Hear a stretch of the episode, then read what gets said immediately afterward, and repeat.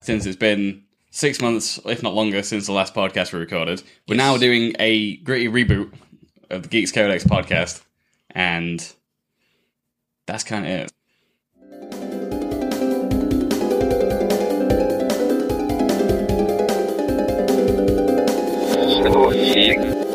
Hello and welcome to the Geeks Codex podcast, episode one, uh, the gritty reboot. Since Capture the Frag is a non-existent piece of media that no one will ever listen to again, knowing us, uh, I am your host Matthew Briggs. Uh, as usual, I say as usual. It's the first time ever, but let's face it. As usual, I'm joined by the uh, ever fantastic sound technician and co-host that is Paul Stevens. Hello. And first time for any of the podcast ventures we've ever attempted to do, I am joined by the fantastic James Cook. Hello, you lucky people. And we are here to talk about nerd shit. A noble goal. Getting right down to the point of it, because that's what we do. What was the old, old intro that used to be? Used to be geek culture. Oh, it, Yeah. it went on for a while. Yeah, so nerd shit. We're gonna yeah, the gritty reboot. Nerd shit. Fuck, capture the frag. I see that Titans reference. I'm glad you do. I'm glad, I'm glad someone else has. At least I an watched the episode. first episode. Yeah, yeah. Uh, do we want to talk about Titans since I've already made a reference? That to was it then? going to be my segue, yeah. cool.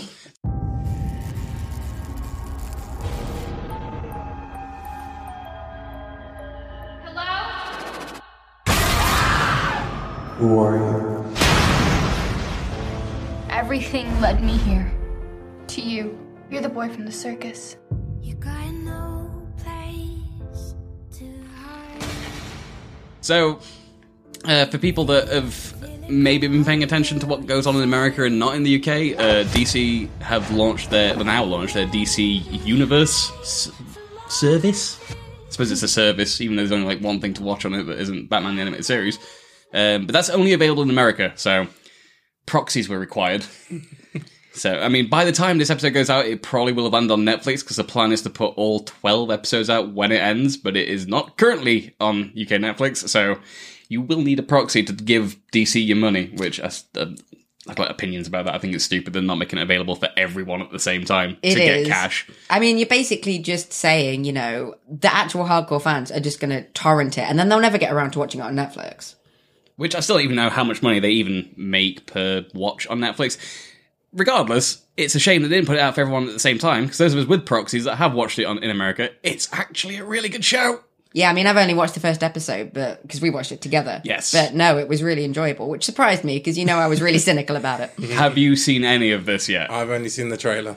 Um, and f- it. Okay. When we had the conversation about the trailer, I Okay. again was skeptical, but apparently. the trailer is garbo. Oh, it's so bad. It, and I think it's so disingenuous about what the show is actually like, to be honest. It's really just not representative of how I felt that even as somebody who's only watched the first episode, I was really surprised because the trailer was just really underwhelming.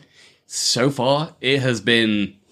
I think without even seeing the end of the season, I'm ready to call it the best comic book adaptation we've had to TV ever. Out of all the ones happening now, all the, all the Marvel ones that have happened, all of the uh, other DC stuff that's on the CW, like Arrow and Flash. This includes things like Happy, which is technically a comic book Mm. Listen. adaptation, and Happy's great. Like, Happy's Happy was fucking amazing. I can't wait for season two Really? of Happy.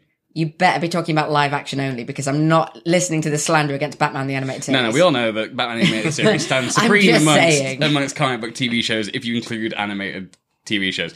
But as live action goes, Mm-hmm. Titans is really close to the point with the uh, Marv Wolfman and uh, Perez run of the new Teen Titans, which is what this, they've based it on, which Mm-hmm. is that first omnibus, which I have upstairs now. Like, I went and picked up the omnibus to read through it.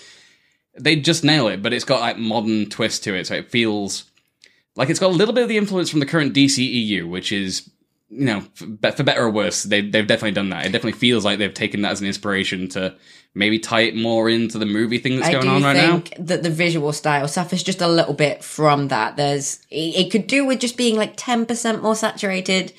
costumes though mm-hmm. not all of them but some of them especially robin's Mm. like dick grayson's costume as robin i believe if i'm not mistaken and i'm sure someone will pick me up on this if they find out otherwise but i'm pretty sure on reddit i, I, I read about it way before the show came out that the costume designer for robin's costume and i think hawk and dove as well is the same costume designer they used for iron man Really? Yes, which Didn't is know why that. Mm-hmm. it is so high quality and so good looking, and I can't wait to see him in a Nightwing costume. And then on the other side of things, we have poor, poor Starfire. Burn that coat Oh my god, please. Burn the dress that is coat. I can deal with the dress, but the coat is very bad. and burn that wig.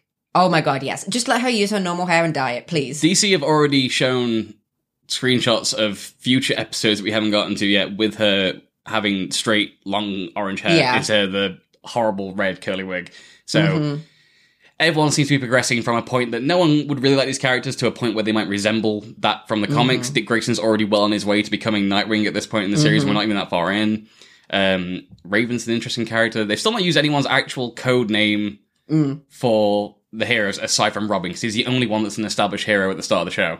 We get we've seen Bruce Wayne a few times as a silhouette in Wayne Manor from flashbacks, which I hope we get Batman at some point in this series. I think it would be really cool to have that dynamic. But we've we've seen really interesting characters show up. Like we've had the entirety, of the, well, not the entirety, because there's going to be more of them in, in the show that follows. But we've had the Doom Patrol in there, which I think one of my favorite things about that is Robot Man is voiced by Brendan Fraser. So good. Like, where did that come is- from? That is genius. made that casting. decision? It's so just What? like what happened I, because I love it and I want it to keep happening. but he's so great in that role. I mean, you need to get that episode checked I've out. seen 'cause it is- clips of that because Yeah. I was really curious because I saw after the episode because I have been seeing people sort of live tweeting it on Twitter. I've been avoiding spoilers, but I've seen reactions, and I was so like, "Oh, everybody loves Robot Man." I was like, "Oh, I have to go watch that." So I watched a couple clips, and I was impressed. every member of the Doom Patrol is great. I'm looking forward to that I show am now. so much more excited for that show to come out following Titans than I was before. Like now, now I care about Doom Patrol just Hmm. from that one episode. So that's that's cool. And they're going to follow that up as well with two two more. Yeah, I'm pretty sure I missed it. Two more live action shows after Titans and Doom Patrol. It'll take us through the rest of the year, which will be Mm-hmm. Swamp Thing. And That one, I'm still kind of like, I'm not sure what they're going to do. it- I'm it- interested. I, I'm, I'm more for seeing a Snyder version of Swamp Thing than a, a Moore version of Swamp Thing. 'Cause Scott Which- Snyder's 50, New 52 run was a great Swamp Thing story, so that would be cool. I mean, yeah, but on the other hand, there's a part of me that just wants them to hire David Lynch and have him do Alan Moore's Swamp Thing. it would make it would get five viewers, and I'd be all five of them. that would be. I, I think I'd be one of them at least. I think that'd be interesting to watch. It would have six viewers. I'd be five of them, and you would be one of them. Uh, but following Swamp Thing, we're also getting Stargirl as a series. Oh, yeah, I forgot about Uh, that. Jeff Johns. I think Jeff Johns is like involved in all of these as well, which is kind of insane that he's gone on to doing the TV stuff. But Stargirl will include a huge like quantity of the JSA, Mm-hmm. so we get lesser known Golden Age characters involved in that TV show, and then it wraps back around to like season two of Titans at that point. So that's kind of what they got rolling for him, as well as an animated Harley Quinn TV show, Yes. which will be pretty cool. But if this is any indication, this first season, without even being over yet, has been spectacular. It's one of the things I look forward to watching most on Friday after work. I just I got to see what's gone on, and I'm super excited for this week's episode because spoilers for anyone who hasn't got to it, but like, Donna Troy is going to be in the show, Hmm. which means Donna Troy's in the next episode, and she's. Uh, I can't remember what she's in. I can't remember who the actress is, but like the preview was sort of in the last episode. She looks great, and you can kind of see that whole thing. She would work well on screen with Gal as Wonder Woman. Yeah, you said Mm-hmm. that the other day. Mm-hmm. so One thing that looks awesome. One thing I'm really interested in is um, have we been told anything about how they're going to deal with her backstory? Because obviously, Donna Troy has one of the most infamously complicated, like second only to Cable, backstories in comics. So, how I'm curious as to how they're going to explain that in a show that's as isolated as Titans. I hope over the course of the next season, into the end of season two, they use every single one of her Yes. origin stories to the point where she no longer cares. yes, I like I think that. that's the idea. best way to deal with the fact that she's got one of the most convoluted like origin Yeah. stories in every like every facet of DC. Every reboot has always been Who the what fuck they is do Donna, with Donna Troy? Troy this time. Yeah, It, and it's it's almost like I'd love the idea of it being like the inverse of what they did with Cable in the Deadpool movie, where they just avoided talking about the complicated bits. I love the idea that Yeah. they're just they go into so much detail that all the characters just start tuning out, and everybody in universe just ignores it, and Donna's just like, I don't even fucking care anymore. but. All in all, this show Titans is fun. I mean, it helps that the the lead is Dick Grayson, who is as Nightwing my favorite comic book character above above both Batman and Harley. Nightwing is the best, and he, Brendan Thwaites that is uh, Brenton, sorry, not Brendan, but Brenton Thwaites that plays uh, Dick Grayson. He's great. He's he's really dark at the beginning of it, and he's slowly toning down to become more like the comic book version of Dick Grayson, and I'm liking that progression of his character because it kind of mirrors what Raven's going through as she tries to figure out her identity. So they've got a solid first season in terms of storytelling. If they can just nail the landing with the last couple of episodes, it'll go down as possibly the best season of comic book TV in live action that we've had so far. And I say this as a fan of The Flash, despite the fact that The Flash is messed up. Timelines, yo.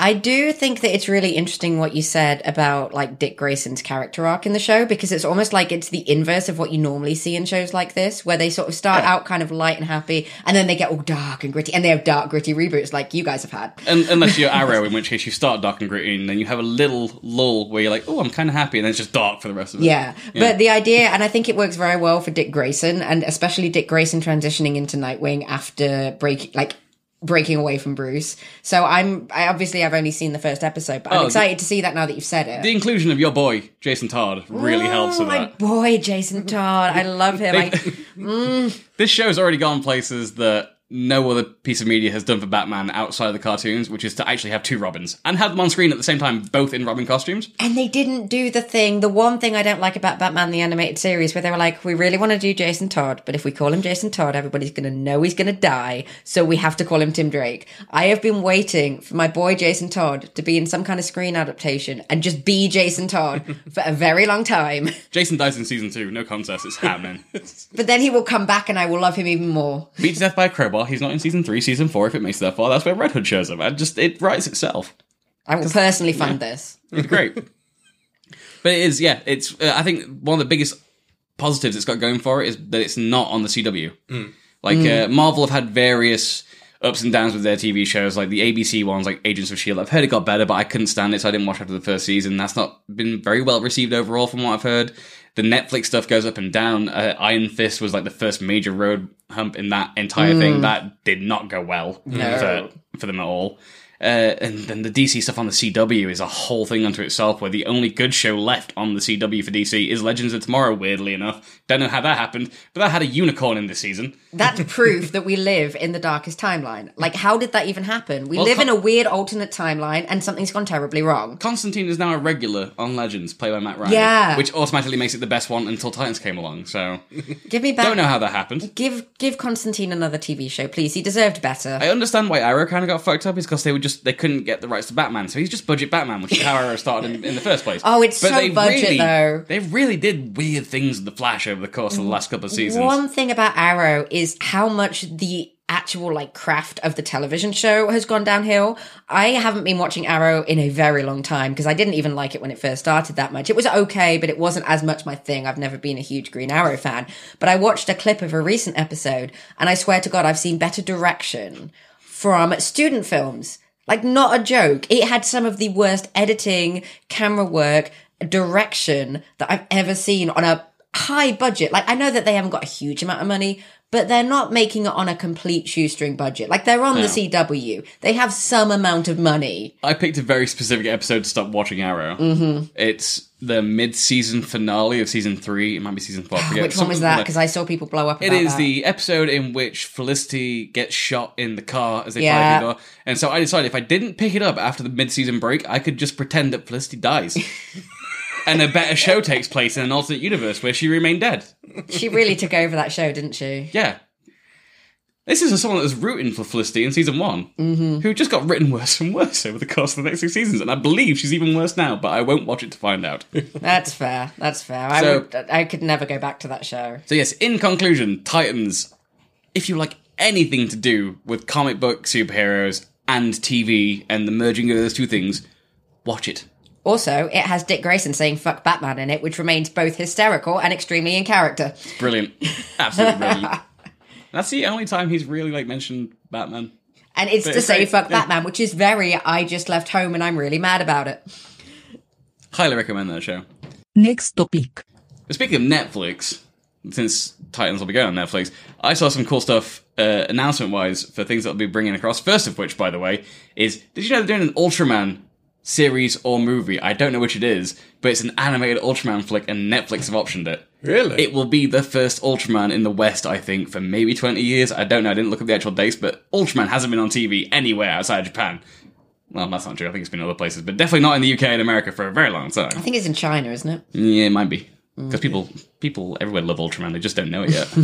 It's Netflix have done particularly well in picking up what they want for the originals from around the world. Though. I mean, but this all comes off the back of everyone hating what happened with Death Note recently. Oh Like, god, that Death was a, Note was Mm. so bad. that was a garbage adaptation. Have you seen the American Death Note yet? No, I, I don't, want to. Don't. But you're you're familiar with the anime, aren't you? Yeah, that was good. That was good. The Anime's American a one is classic. not, and it's not a problem of turning it into live action because in Japan there's a live action trilogy and it's great, I've seen two of those. I haven't seen really, the L movie. really good. But yeah, that's bad. So the fact that there's more anime and like tokusatsu announcements coming from Netflix is weird because they just did the second movie of the Godzilla trilogy that they also optioned as well from Madhouse. I think are doing animation for that. Which is really Mm. Yeah, I'm excited for that. I'm not a huge Godzilla fan yet. You're trying to get me I'm there, trying. but I am a Madhouse fan. But that's not the only thing. They also mentioned that next year we're getting Neon Genesis Evangelion. Yeah. It's coming to Netflix. Mm. And that my Twitter exploded. Yeah. Friends, I have not seen discourse like this since the literal 90s. and I was like five then. but no, oh I my do god. love me some giant robots. I have been meaning to watch Neon Genesis Evangelion in full because I've seen bits and pieces here and there. I've been meaning to watch it in full for literally about 12 years since I was about 13. And I've just never gotten around to doing it. And so when I saw my entire Twitter losing its fucking mind, my Twitter lost its mind about this. I didn't realize that every single person I know has very strong opinions about Neon Genesis Evangelion. And so everybody immediately just started fighting about Neon Genesis Evangelion opinions. And even if I don't wind up liking NGE, it will have been worth it to have witnessed that. I don't get the explosion of discourse over NG because we're not getting anything new. They're just putting it on Netflix. Everybody so. remembered their very strong Ray and Asuka feelings. That's what happened. So that's happening. Um, speaking of which, like, 'cause people that have listened to me doing any podcast in, in the past at all, including as far back as UK Taku, knows that I like me some giant robots. Giant robots is best. I love giant robot fighting robots. They announced recently they're doing a live action American live action Gundam movie. It's happening. And because they just did, uh, prior to us recording this episode, the 40th anniversary event in Japan for Gundam, they showed a teaser trailer for the live action one, which shows nothing. it is a rocket launching into space with some text that I have yet to translate. As a there's a preview teaser saying like we've begun filming. I'm like, yeah, That's- great. Show me nothing though. That's further than they've ever gotten before trying to do it. Speaking of the Gundam event as well, just one little thing I'm going to throw in there 'cause it's not it's a non-story at the minute, but the fact they're even considering it is hilarious and amazing to me.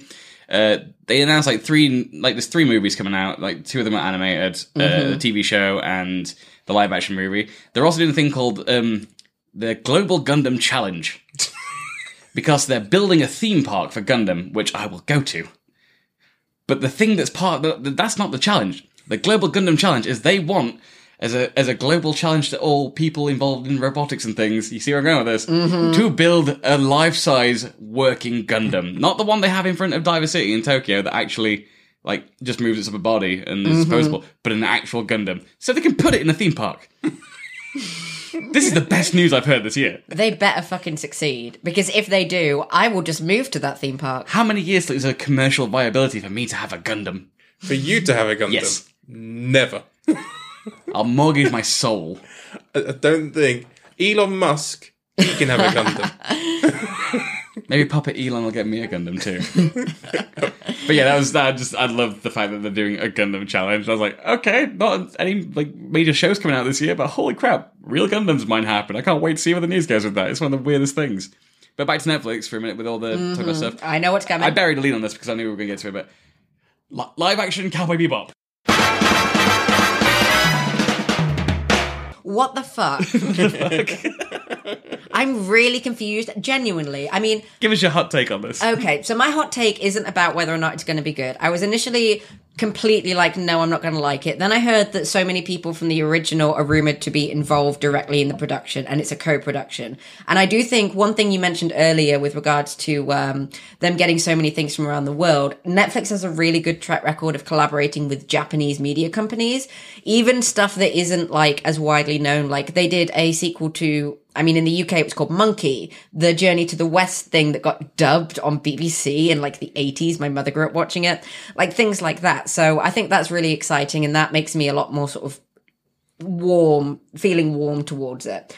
The thing is, I can't work out how we got to a point where in 2018, they were like, you know what the world is really waiting for? A live action adaptation of Cowboy Bebop.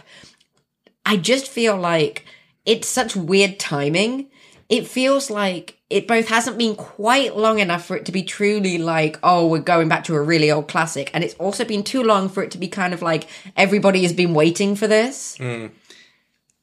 I I can't possibly put into my own words how I feel about this because Aaron Hansen, Ego Raptor, already did it for me on Twitter, which is why I saved it, and I'm going to credit him with saying this. 'cause I felt the same way about Death Note before I watched it as well with the live action adaptation. But he's he said the other day on Twitter, and I think it's one of the best replies to this entire thing is, "Oh no, a Cowboy Bebop live action show. Ugh, I can't stand those." Or the renewed interest they spur in the franchise, leading often to new merchandise, remastered releases of the old show, and an opportunity to once again discuss something that was awesome as if it were new again. It's like, I do think that's fair. I'm looking forward, Yeah, okay. especially since Netflix has the animated Cowboy Bebop. One thing I'm looking forward to is more people watching the animated Cowboy Bebop. I mean, I don't know if there's a Blu-ray remaster or anything, but I imagine that'll come first with the renewed There's, interest. But there's a good quality DVD. I've not seen a Blu-ray. It may exist, and I just haven't seen it. Um, but you know what I, want- would. You know what, I want out of this? I want a spaceship. I mean, yeah. I want a Plamo spaceship to build because I don't think they ever existed, and now is the time with renewed Oh, they interest to give they, me a spaceship. They should. I that would be amazing. I now I want it. Fuck you. also, i I think the only thing that can really, really, truly fuck up Cowboy Bebop live action is if they don't use Tank as the intro. Oh, absolutely. They have to. That's like my favorite anime intro of all time. They should just take the animated intro. It's in silhouette, so it won't look out of place with the live action. oh no, they should redo it. But they should read. No, I want it to be animated. I think it will look fine as an I intro. don't know, Oh, they can It's still so animate it, good. but they should redo it. Oh yeah, Make it that's fine. crisp. But they should have it animated, not some because I can just see them attempting to recreate it in live action and it looking very slow and janky and weird. Oh, Oh, it's so good. The other That thing, bass line, bow, bow, bow, bow, bow. the other thing is that I have no idea how they are going to capture the majesty of Ed in live action. Hmm. Who on earth is a living human being who is good enough to play Ed? I've, I've got no casting No. at all for this. Same. Although I do want Danny Sexbang to be Spike. You said, yeah. Yeah. he already looks like him. He does. He He's cosplayed him. gangly. I just want to see Danny in more things. I think him and Spike would work work really well for a TV show. I'd be down with that. I will say that the worst fan casting I saw You can was get Aaron to be Ed. oh god. This is just them acting out their fan fiction, and I'm not happy with it. Um, one thing that I will say is the worst fan casting I saw. Uh, this is my hot take: is when somebody said that Benedict Cumberbatch should play Spike. I hope that person was told to get out. They were Yeah. many times. No. The thing I like about the idea of that though is, is you think, oh, Benedict Cumberbatch, he could be in like a, an action sci-fi sort of thing, and you think, no, he couldn't. No, he really couldn't. Star Trek They proved tried. that He, Yeah. he, he can't really punch people. he could just stare at them until they were unnerved by his cheekbones and then leave. He's good in some things, but he was not he was not good in, as Khan. Oh my god! Don't talk to me about Benedict Cumberbatch's casting as Khan. Don't. God! Oh no, I'm not happy about it. You know that I fucking love Star Trek 2009. I know you think I'm weird for that, but I do. yes, you are weird for that. And you know that I also love the Star Abrams Trek. versus garbage. You know that I also love Star Trek Into Darkness, which is fun. You said it was fun once, It was fun. It was fun once. It was fun for once. long ago. but even I fucking hate the second one. It's so bad. You know that I called I called it the wrong one. It's not Star Trek Into Darkness. Is that the second one? They have stupid names. I'm not talking about Star Trek Into Darkness. I'm talking about the third one. What's Oh, no, the Star Trek third one- Beyond. third one's still the best one. Star Trek Beyond. That's the one I was saying. Beyond yeah. is awesome. Beyond is the Thor Ragnarok of the When- Abrams verse. When you take Star Trek away from Abrams and go, I can't remember the guy's name now, but here, you made Fast and the Furious. Do some Yes. Trek. I was like, was it James One? yeah. Yeah, he's the one who's doing It's Aquaman, really good. isn't he? It's got the Beastie Boys in it. I'm like, I'm surprisingly okay with the Oh, no. Beastie Boys soundtrack being in Star Sorry, Trek. I misspoke earlier. When I said Star Trek Into Darkness, I meant Star Trek Beyond. Star Trek Into Darkness is garbage. It is. I saw it eight times in cinema, and it was garbage every time. it was good for one viewing. It was not even good for one viewing. It was my birthday, so it was good for one viewing. I did see I was it okay at with it. midnight at an IMAX, and it was fun because I was with my friend Key, and so that was fun. like Star Trek 2009, that got away with it because they played the original theme over the credits at the end. So I, I, I, it kind of erased all easy. my bad feelings about. It. I was like, yeah, I genuinely. I have a very strong emotional attachment to 2009, which I cannot explain through logic. It's sort of like how some people are religious, not because they have any logical reason for it. They just are. I just like Star Trek 2009. I know it's got problems, but I just like it. maybe I'm the weird one. I'm the one that likes Enterprise. we were talking about Cowboy Bebop, sorry. Uh, it's not a space show. It's weird we didn't talk about Firefly because that's that's Cowboy Bebop, isn't it? Space sort Cowboys. of, yeah, essentially. Yeah. Hot yeah. take Cowboy Bebop is better. Oh, I prefer to remain non-committal to my answer on this one. I'm going to agree. I'm sorry. Cowboy Bebop. It it's only I'm only saying that Cowboy Bebop is that good. Okay. I know there is a moment in both films where someone has an incident that can make you cry. but apart Mm-hmm. from They are that, both shows about space cowboys with one season and one movie. yeah. But With Cowboy a sad Bebop has ending to the Ed. movie. One has a corgi. Yes, and that makes it, that is the superior one. One has an Adam Baldwin. That's not a corgi. I think he might be better. I like to imagine that He is the man they call Jane. I like that. I like to imagine that the corgi in Brooklyn Nine Nine and the corgi in Cowboy Bebop, they're just the same. that was the image they used when they They are they Mm-hmm. just did the a thing same. on Twitter with Brooklyn Nine Nine and made everyone look like They are Cowboy Bebop characters. I was An like, yeah, awesome. interdimensional, just time traveling dog. I like to imagine I it. guess I would also be okay with Andy Samberg being Spike.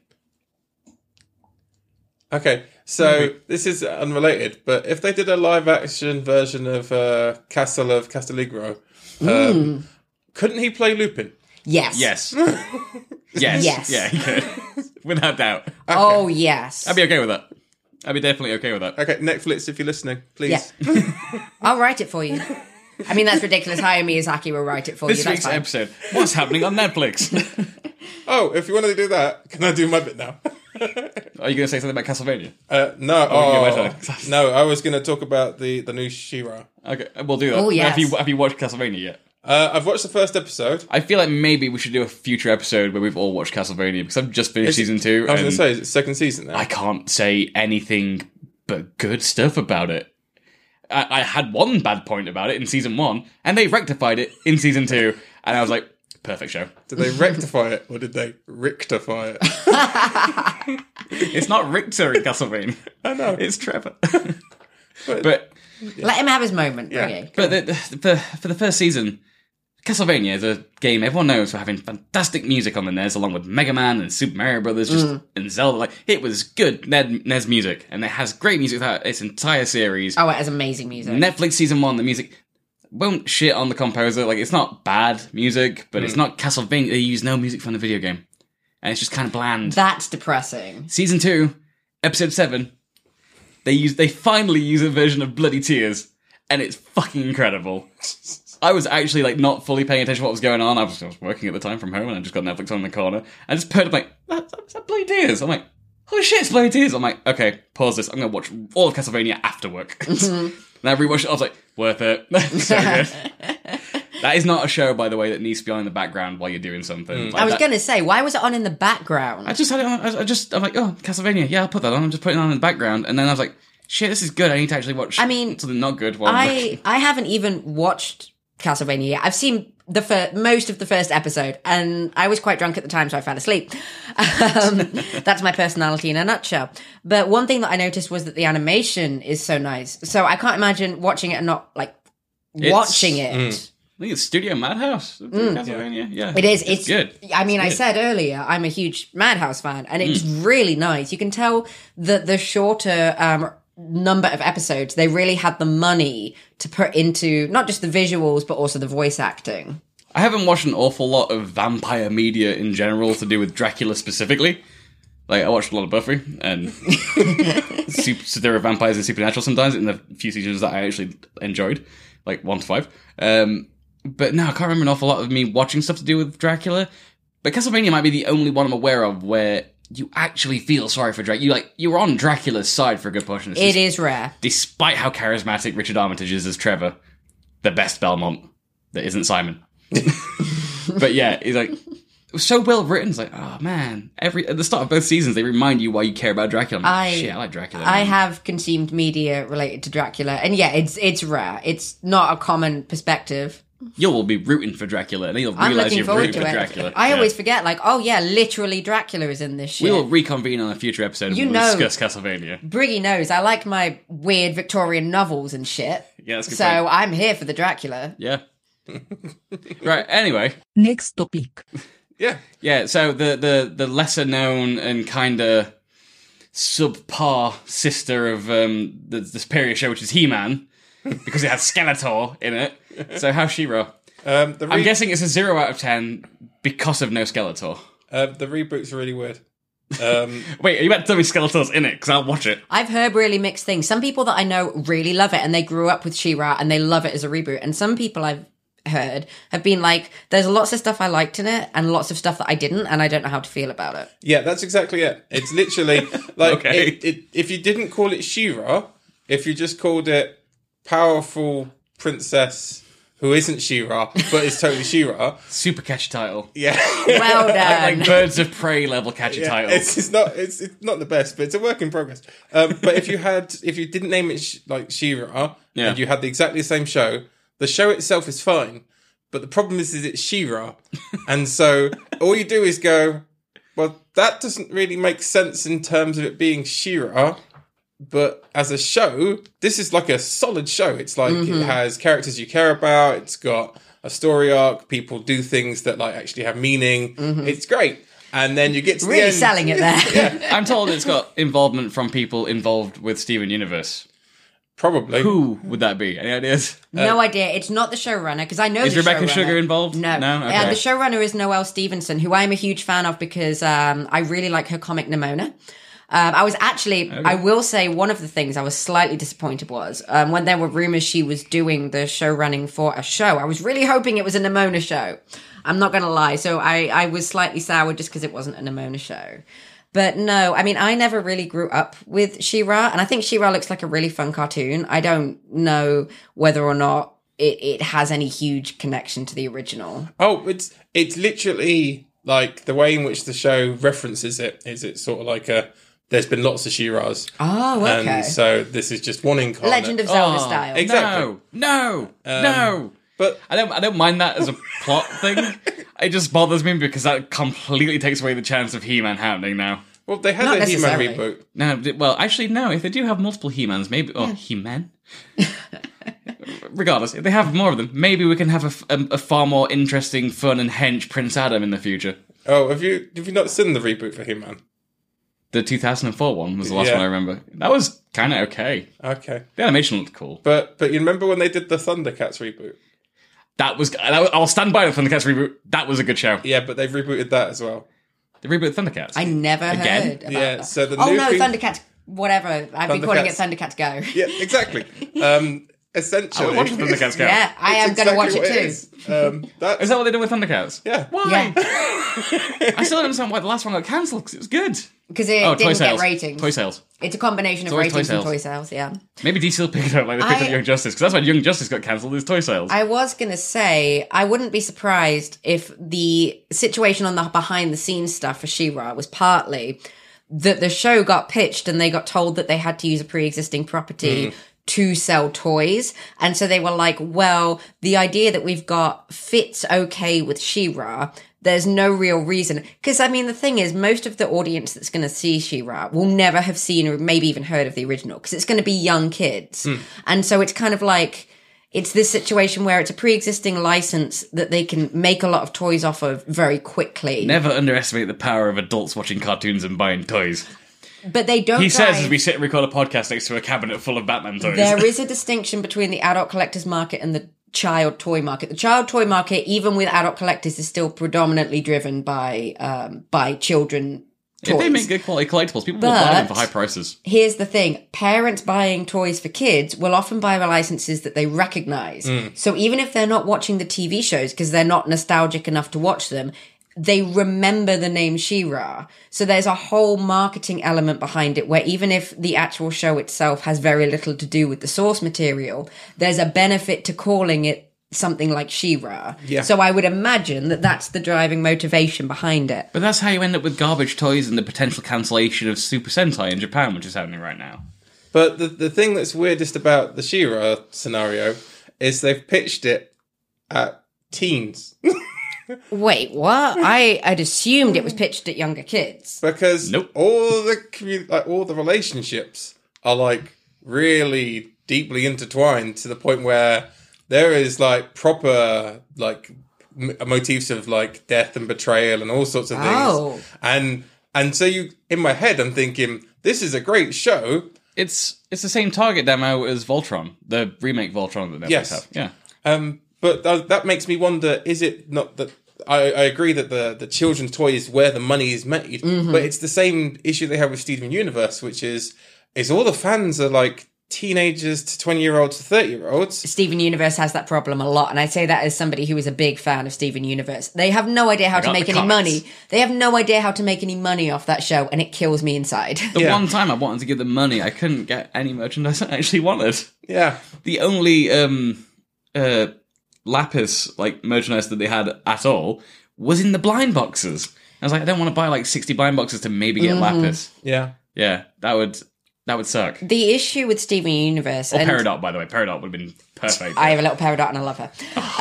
Um, the issue that I Perry's the have with best. Steven Universe, I wouldn't be surprised to see it repeating in um, in Shira from what you've said, is that they're simultaneously pitching at an audience that is too old to be buying toys and too young to be buying collectibles, and also they're often um, very much of a generation where they're not likely to be buying things like DVD box sets.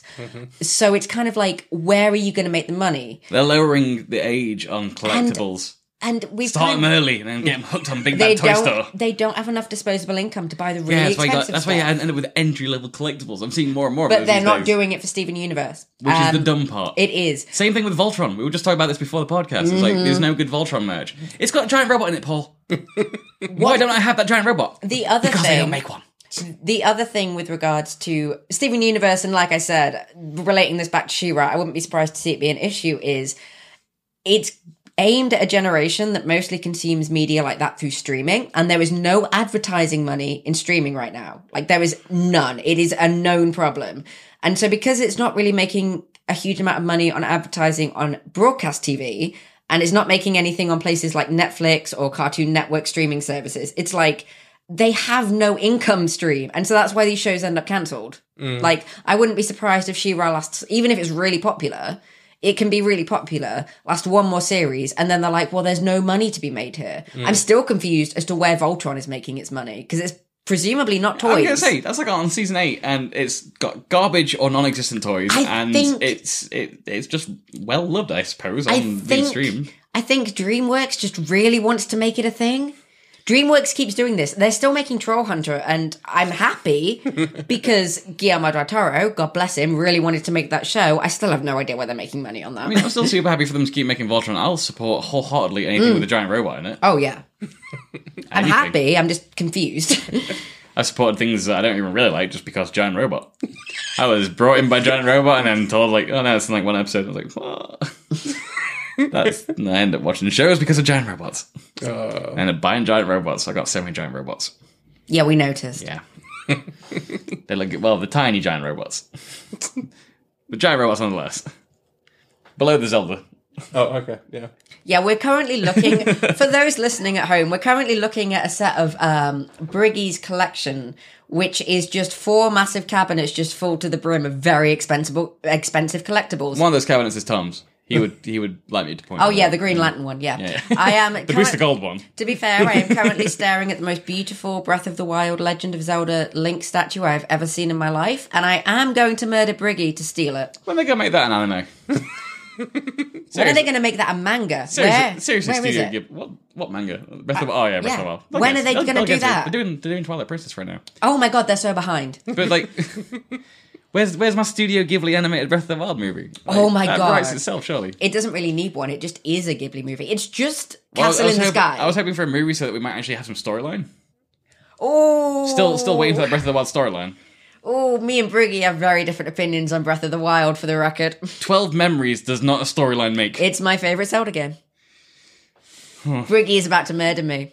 It's going to be just. Maybe we shouldn't get into this. no, it's it's okay, but no. I mean, the We thing can, is, we, we can do a Zelda special at some point in the future where I tell everyone how they're wrong for loving Breath of the Wild and, and not praising Wind Waker as the best Zelda game ever made.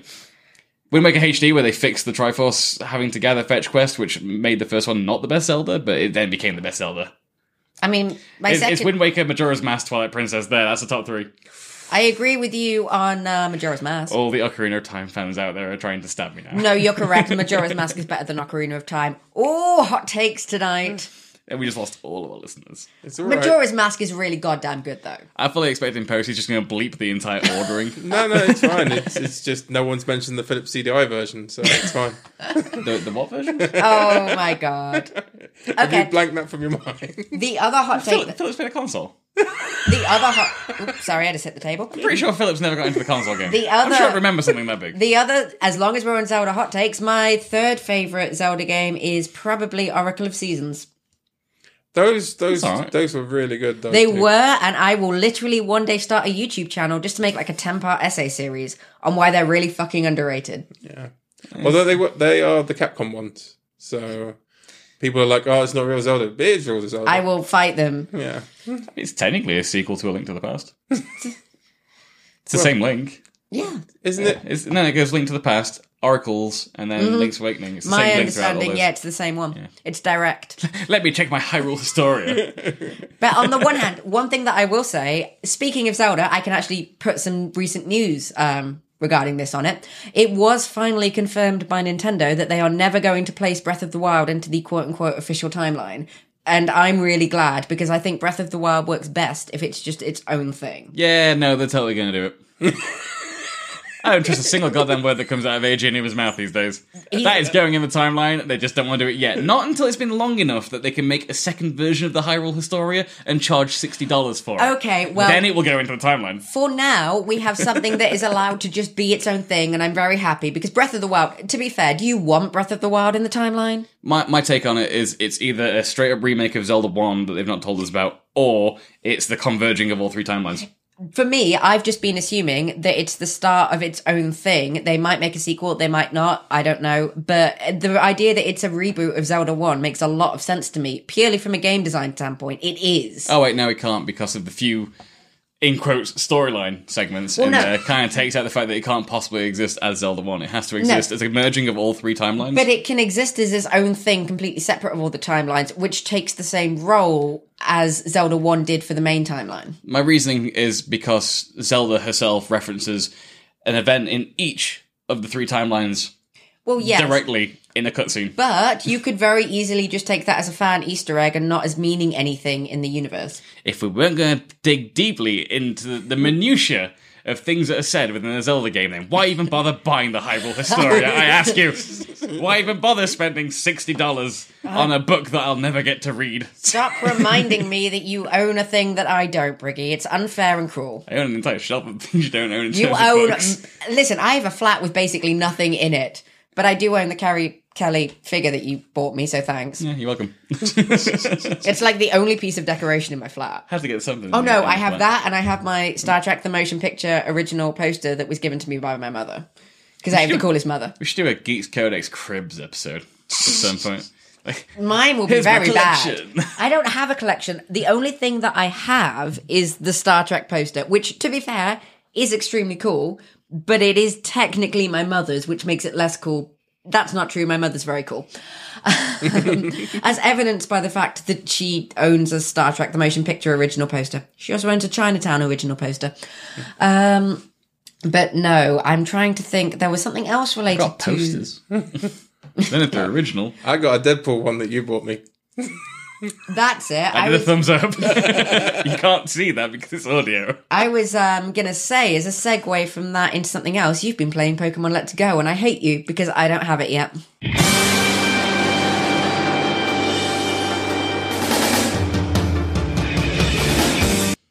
Yeah, it's just Pokemon Yellow. It's good. It's yeah, it's it's. I'm really jealous because I grew up with Pokemon Yellow, and they finally remade it. I don't feel like I should have to defend Pokemon Let's Go because it's just Pokemon. But there's so many people that hated Pokemon Let's Go before it was released because of the removal of one of the features from the game. Which, as someone who hasn't cared about Pokemon properly since like Gen three, let's say like Ruby and Sapphire, but yeah, that Game Boy Advance, era, Fire Red and Leaf Green beyond that. Yeah, that was where I was really into Pokemon.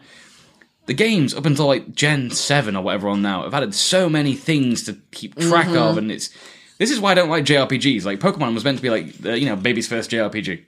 Don't have to learn too much, you know. like, well, yeah, similar to water beats Mother. fire, fire beats grass, grass beats water. Go with it. Like, it's simple. Let's let's do that. But So they, re- they they removed a bunch of stuff, or they maybe didn't. I don't know. I spoke to my brother who also owns it, and apparently a lot of that's still in there. I'm like, well, I didn't notice because I don't pay attention to it in the first place. They removed the focus on a lot Yeah. of the stats. But the other thing they removed is wild, um, wild Pokemon battles. Thank like, You God. still encounter them. You can encounter them in the overworld, so you have to walk into a Pokemon specifically, and then you begin a Pokemon Go inspired catching mechanic Thank thing, fuck. which is actually kind of cool. And I had a lot of fun, like pretending to swoosh my my Joy-Con, like yeah, catch Pokemon. I Did am you not get the little ball controller so you can I get Mew? did, but I did not use it to play the game. I just used. I spent fifty pounds getting Mew, and it's now sat on a desk upstairs, looking kind of cool, but also not used. I would absolutely. I mean, um, to give But, uh, people just to before we move Oh, off that sorry, point, yeah. for anyone thinking about getting Pokemon Let's Go and wants the Pokeball Plus, bear in mind this is my review just of the Pokeball Plus.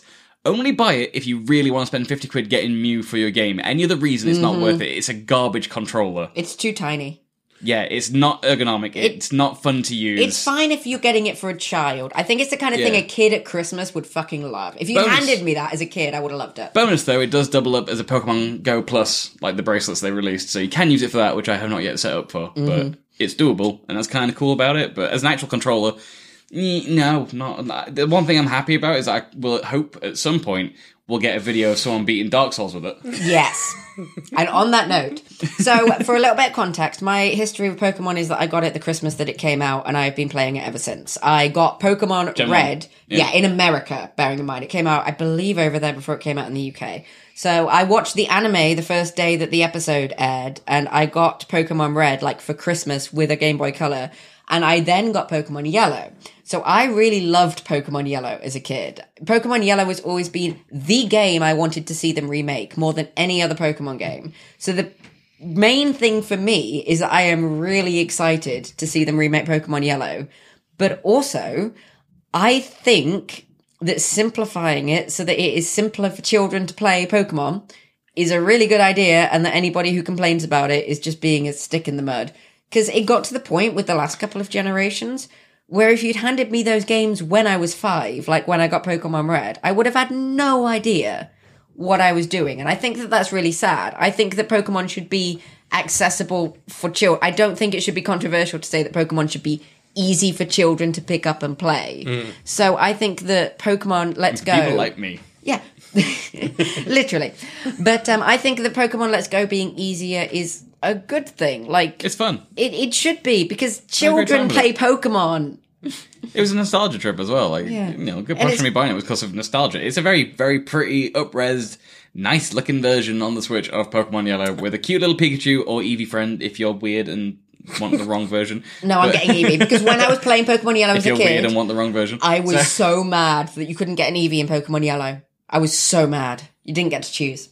But you can get an Eevee in Pokemon Yellow. Not at the starter. Not as a star, but it's in there. He doesn't follow you around. No. Yeah, this one, it sits on your head. But, Oh. but the Pikachu's absolutely fucking adorable. I had so much fun just interacting with Pikachu. But, oh, they've done cool. It's just worth checking out at some point. If you're into Pokemon, it's a nice little throwback. And I don't, I think I might be alone in this. There's probably a few people out there that agree with me, but fuck it, man. There's way too many Pokemon. Yes, I agree. Like, give me 150. That's great. I'm happy with that. That's a Even- good number of Pokemons. We do not need a 700 and what the fuck ever Pokedex. But uh, I mean, I gave up at the Reggies back at like The Third final, the final note is that it has Jesse and James in it, and therefore every single human being on Earth should buy it because they're the best. it's got all the anime stuff in there. Like yes, but Jesse and James Brock and are Misty the show up best. and do stuff. But Jesse and James are the It's best. also got throwbacks to the old actual games because Red, Blue, and Green are also in the game, which is kind of cool. I didn't know that. Oh, have you? Yeah, your you've your been your, battles? your rival isn't Blue. It's Oh, is it a- Gary? it's a- no, it's a new rival. Oh, Yeah, because Blue is in game. that's so cool! I have to buy this game. Blue now. shows up at story points for you. Um, I'm going to spoil a little bit because No, but- do because this is making me want to buy it It's a even Pokemon more. game. What can you even spoil? So when you find it on the Elite Four, uh, when you go to the Cerulean Cave to find Mewtwo, someone uh, there's a girl that's been looking for Mewtwo. You catch Mewtwo, you go back out. Someone says, "Oh, did you see that girl that was looking for things?" In, you say, "Go back in Cerulean Cave to where you find Mewtwo." And Green is there, and you battle Green. And Ah, Leaf. I'm- there's a second battle with Green later with even more powerful Pokemon. 'Cause this is like a bunch of post game stuff, and then Mm-hmm. post game there's one master trainer per Pokemon. There's a specific master trainer in that Pokemon like, all across Kanto. They all show up. Um, When you beat them, you can't use items. You can only use your version of that Pokemon. So it's a one-on-one Pokemon fight. Wow. No Ooh. items. So I'm I'm only Pikachu master so far. So I put, Right. I support someone with a Pikachu. Wait, there's a Magikarp Magister. There is. Yes. There's one for every Pokemon. When you have done six of them, so it's a minimum of six to do a full team of master fights, go back to the Indigo Plateau, and that's where Red is. Oh. And Red gives you the title of Battle Master if you can beat him using your six mastered Pokemon, no items. Versus Ooh. his master, it's a full on master battle against his actual lineup, which is like game accurate as well. Is It's it awesome. accurate to the original or the remakes? Because they are slightly different. I believe it's accurate to the Pokemon Adventures manga. Oh, I like that that's because what they've gone with. I was going to say the reason this makes me so happy is that I really like. I haven't read a huge amount of it, but I really like the Pokemon Adventures manga, and I really like Red and I mean in the English she's now called Leaf, I think, but originally Green and Blue in that manga.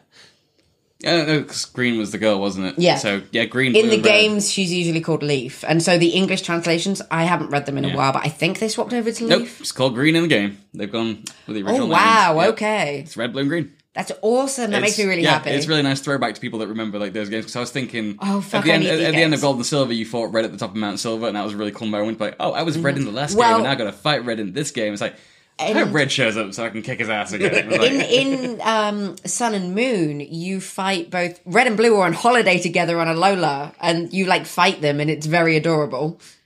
I owned Sun. I played like for like, an hour and then traded it in. So God damn it! I was going to ask if you had it. I haven't played it yet. I got a lot of money in trading for Sun. It's like. Game did not realize how bad that game is. they gave me way more money. Like that should be on the discount shelf for like five pounds a piece. I don't care. Sun Uh, it and Moon has are a garbage game. Alolan Raichu is a pancake, so I don't care. You can get Alolan films in Let's Go. That's why I want to get this instead of Pokemon. I have an Moon. Alolan Raichu on my game. Yeah, I I, I It serves on basically its tail. yes, I as basically was gonna get Sun or Moon, and then I was kind of like, well, Let's Go is coming out. I'll just buy that. Oh, one of my favorite things that they've added into it because um, uh, I did like the Soul Silver and Heart Gold games that they put out. Oh, I on loved DS, Soul the Silver. remakes of second gen. That had the Pokemon following you, where your Mm-hmm. 1st your party could follow you. Now, now you can pick up any Pokemon in your party to follow you in game. So and they're all like s- like scaled accurately. It's quite nice. I actually have Pokemon running around the world. you can ride on Snorlax. You can now ride those Pokemon as well. You can hang onto its belly, and Yeah. it's the best thing in the world. You ride in Kangaskhan's pouch. You ride on the back of Lapras when you're in the water. Uh, I, I've got an Arcanine just for running around on. It's like, yeah, Arcanine, fire dog. yeah. oh my god, it's so good. Can you fly like hanging off of Mew's tail or anything? Not Mew, no. No, I want to fly. There's only three flyable Pokemon in the game, I think. I think it's Charizard, Dragonite, and Aerodactyl. what? No, Pidgey. No, you cannot fly on the back of Pidgey or Pidgeot. That's baffling because they are definitely the one that everybody in the original games gave fly. Yep. It's, you- well, th- th- you don't have a HM. Well, okay, now we're getting into the things that mine would know, like the actual. Like, No, I'm just the thinking minutiae of Pokemon crap. But Literally- you no longer. There's no longer a need for a HM slave. the sprite. There for- are no HMs. What it is, the sprite in Pokemon Yeah. First Generation that you fly with is very clearly based off of Pidgey. Yeah. So everybody just gave, and everybody just gave fly to Pidgey because it was just or Pidgey or to Pidgeotto. That's that you now physically see it. So they, Yeah. they got rid of HMs. It's just a nice so there's reference. no more hidden machines. So cut, uh, surf, all that's replaced now by secret techniques that your either Pikachu or Eevee knows. Mm-hmm. And in the case of fly, if you don't have a Pokemon on you that would that you could actually fly on, so it would look cool. There's now a machine that's like a bicycle but with balloons tied to it that you ride. That's adorable. it's kind of awesome. See, but I kind of wish that at least in the yellow um, Oh, and Pikachu surfing, version. I put this they put this on my Facebook. If you don't have like a Lapras or a Gyarados or something to ride on the back of surfing, you and Pikachu use a surfboard, I was going to and say, it's awesome. I think that the best thing to do, like Balloon Pikachu, they should have just done Balloon Pikachu. I think it is a reference to that. Yeah, but it should have literally been Pikachu puts balloons on and then you hang off of Pikachu. I was more happy to see a reference to surfing Pikachu by having Pikachu ride on the surfboard with you and learn to surf. That was a cool moment. I was like, oh, that's, that's Ah. That cute." just reminds Like, me that I really need to play Pokemon Snap again. I'd love to see a remake for the Switch for that. That'd be good. Come Oh, on, yes. come on, Pokemon Company. Make that happen. It's not like you're doing anything else at the moment. Just making Gen 8 for the Switch, I suppose, but eh, who cares about that? We've got Let's Go now. Just Yeah. Give us a snap. They should have just made Let's Go. Like, they should have put a bit more time into Let's Go, made it a bit bigger, a bit more expansive, and just had it be the Pokemon game, in my opinion. I'm hoping that we see this as an every because Pokemon games traditionally have been two years apart every generation. It's just been a constant cycle. So if we have Let's Go now, and we're having Gen 8 come out sometime mid toward between middle and end of next year. I would like to see the following year be another Let's Go game. That so we would can be nice. alternate between Let's Go and Do Nostalgia. So we have Let's Go like a Johto version of Let's Go. Yes. That'd be awesome. Then then you can do even more stuff and then you can go back to Kanto and, and that'd be sweet and eventually we'll get the Ruby and Silver version and it'll be another couple like six, eight years before I stop giving a shit again. it'll get to like Gen 4 and 5 of Let's Go and I'm like, cool, I'm done. And I can see like what happens with like the Switch Plus or the NX2 or whatever, and the next Nintendo console that's actually super high powerful, and we get a remake of Gold, aga- of uh, Red and Blue again. I was going to say, you're Yeah. going to have Pokemon Let's Go Go. Let's go go. Yeah, just, Wake just me keep up just keep Before remaking you go, go. just keep remaking like Gen One and Two over and over again ad infinitum, and I'll just keep throwing money at you because that's the ones I liked. And nostalgia's a powerful drug. It's a hell of a drug. It'd be nice if, um, in the similar vein to the fact that they've done Yellow, they did a remake essentially of Crystal. Because I feel like second only to Yellow, Crystal gets very little attention, as opposed to things like Emerald and so on and so forth, Hmm. which are considered the definitive versions. Crystal is often not seen the same way Pokemon Yellow isn't seen as the definitive version of its generation. Packaging, And I think it's a real shame because Crystal was really good update to Pokemon Gold and Silver. packaging. Mm-hmm. No one gives a fuck about Suicune. I mean, yeah, it doesn't have the Lugia, coolest. ho lo- ho, Suicune. Like what the fuck? Yeah, no. If you'd put all three legendary dogs on the box, that'd have been kind of cool. But just fucking what? Why Suicune? Yeah, It was And- Suicune on it, wasn't it? Am I misremembering? Yeah, no, this? it is. Yeah, It is. Yeah, it's yeah, yeah. yeah. bullshit. Because the main draw for Crystal was that it introduced Crystal, like it was the first game you could pick your Pokemon, uh, not your Pokemon, Like, your not- trainer gender in. Like the first, the th- sorry, I'm just you got me off on a tangent now. The first gen, the third game, Pikachu, mascot. Second gen, third game, fucking Suicune of all things. The worst dog. Then gen three onwards, third game, third legendary. Mm-hmm. So of course no one remembers Crystal. It's got a fucking Suicune on the box. They could have at least done something like I don't know, like Suicune having all all of have a them. movie. I don't even know, man. Entei had a movie. He should have been on the box. Oh, Entei was that movie was weird. yeah, yeah. I liked it though. I've seen, I I watched a lot of Pokemon movies as a kid. Can you remember back to the third Pokemon movie? I, the only one I can You versus remember. Mewtwo. The unknown Then, were in it. then, then it was then it was uh, Lugia, and then it was Entei and the unknown, and it was all a fever dream. And I, the third one is so fucking surreal. Like I watched those three Pokemon movies You know why? obsessively as a kid. Why? oh, they wasn't going to do that movie initially. I don't know the history of the third Game one. Game Freak weren't releasing like the new character, like the new concepts of the new Pokemon quickly enough for them to do a movie out of Oh. it. So before that happened, the movie that got scrapped involved a real life T Rex. I'm just gonna leave this Yeah. room. I'm gonna fling myself into the sun. What the fuck? Yeah, the third Pokemon movie is going to be fucked up and weird. it so- was. yeah. It was fucked up More and so, weird. that's what this is what happened after they went. Here's an unknown, and I guess this is Entei. And I'm like, okay, we'll run with that. And that's all they got. But I like mean, the, the main two I focuses. obsessively watched the first three Pokemon movies as a kid. The first DVD I ever owned was Pokemon the movie. I don't even know how many times I watched it. Not gonna lie, I just watched Pokemon the third movie like a It's- week ago. You know what we I should was do? playing Pokemon like I'm gonna watch the movies. You know what we should do? I'm going to put my actual podcast plans on hold. I'm going to do a podcast where I get drunk and watch every Pokemon movie in sequential order and just narrate it. That's my next creative project. How many are there now? Like 25 billion. Now we're on 18, I think. That's Is that including Origins? No, I'm not talking about, uh, Yeah. 18 is the next one that comes out, which is a continuation of Pokemon I Choose You, which is a reboot of the entire Are franchise. you including the direct to video one about Mewtwo that was a sequel to the first movie? no, because it's not a movie. Because I fucking loved that one. It was ridiculous. It's an OVA, not a movie. it is, and I love it, and I want to get drunk and rewatch it. We should do this, Briggy. Okay. I'm down. just start with get drunk and, and I'm down for most things. The number of times me and Key, uh, my good friend Key, who Briggy knows, um, we once had a whole weekend where we just got really drunk and played the Pokemon anime drinking game and rewatched the entire first series to give you an impression of how bad this was on our liver. And I can highly recommend it. I don't feel like we should be setting plans to do anything important and starts with and no, drinking or drinking game. we tried to do Mega Man and that went nowhere. Oh, please don't talk about the time I got very drunk and tried to play Mega Man. James is not very good at Mega The Man. last time, I, I, mean, find not- most people that aren't me for some reason aren't very good at Mega Man within my thing- general like friend circle. one thing I will say is I got so drunk playing the Pokemon Series 1 drinking game, I did forget one of the words to the Pokemon theme song. Do you know what it was? It was the last word that is Pokemon. That's not even a joke. That actually happened. We're excellent adults. I'm searching for the words, and I have none. are, are the words Pokemon? I too, I suppose they are. I too was searching for the words, and I didn't have any. I guess that wraps up the Pokemon Let's Go section of this. Again, it's. I mean, it's an expensive game. Like, it's like all new games at this point. Like, like, it sort of crept up on me. Like, when the games like become 45, 50 quid for a new game, like, Honestly, what on earth, man? it's it's understandable given the ballooning costs of development for AAA. But considering I bought the game and the well, I got the bundle that had the the Pokeball peripheral in it for Mew, it cost ninety quid in the end before I used like my. It cost me seven pounds in actual money because I had game reward points out the wazoo. But it's an expensive game, so if you're not super into like that nostalgia trip and you've played a lot of Pokemon, like that's, that- it's made for certain people. If you're a diehard Pokemon fan that's played all of them and you're super into the competitive side and the breeding and things, you might not super enjoy Let's Go. Mostly because you're weird One thing I would say, and you're super addicted to the odd number Yeah. crunching of EVs and IVs and Martin, I'm talking to you.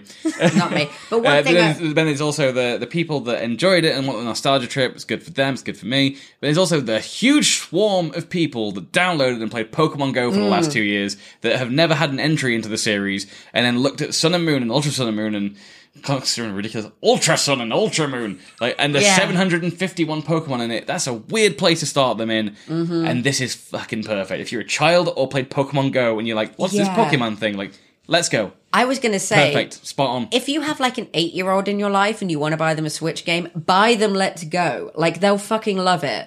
And I think that it's really smart of Nintendo to have made this move where they're like, everybody fucking loved Go. Oh, just sh- simplify it. oh shit, this got to point this out for like for just the nostalgia trip. Favorite favorite thing about Let's Go, reorchestrated soundtrack. Mm-hmm. It's fucking incredible. It's so good. I was like, huh, it's my it's my childhood, but with an actual orchestra this time and in HD. Here's an It's idea. great. Here's an idea. Get it for the child in your life and then confuse the shit out of them. I'm sorry, my voice just broke. Confuse the shit out of them by then showing them the incredibly odd trailer for Detective Pikachu. Oh, we can talk about that now. I'm so excited for Detective Pikachu. It's like if we crossed over into the Twilight Zone. It makes no sense. I don't understand how this movie is happening. I'm not just a detective. I'm a great detective. Detective Pikachu. All right, we'll do a quick piece on Detective Pikachu Very then quick. before- I don't want us to actually talk in detail. I just want us to all sit here with the knowledge that Detective Pikachu, voiced by Ryan Reynolds, fucking exists. I mean, I'm still sad it's not Danny DeVito. Same. I, Um, I mean, I see the, the redub trailer that hit YouTube of them redubbing it using Danny DeVito's lines from Always Sunny, and it's my favorite thing. How likely do you think when Deadpool 3 comes out, there will be an entire segment dedicated? That is True why. that. That is why he took the part. I feel like Nobody it's- will convince me otherwise. I feel like it's already written. There's actually official, is it? I think it's official merchandise that I've seen of Pikachu in a Deadpool costume. it exists. Yes. I don't know if it's an officially licensed piece, but there's definitely been them for sale, and I've seen them online. Does Disney have anything sense. to do with Detective Pikachu? Is there any actual like brand ownership crossover? Eventually? I mean, it's it's only a matter of time. I mean, how do, I you, mean, how, do Disney you, owns everything now. how do you guys feel about the realistic looking Pokemon? It's Mr. so Oh Mime is incredible.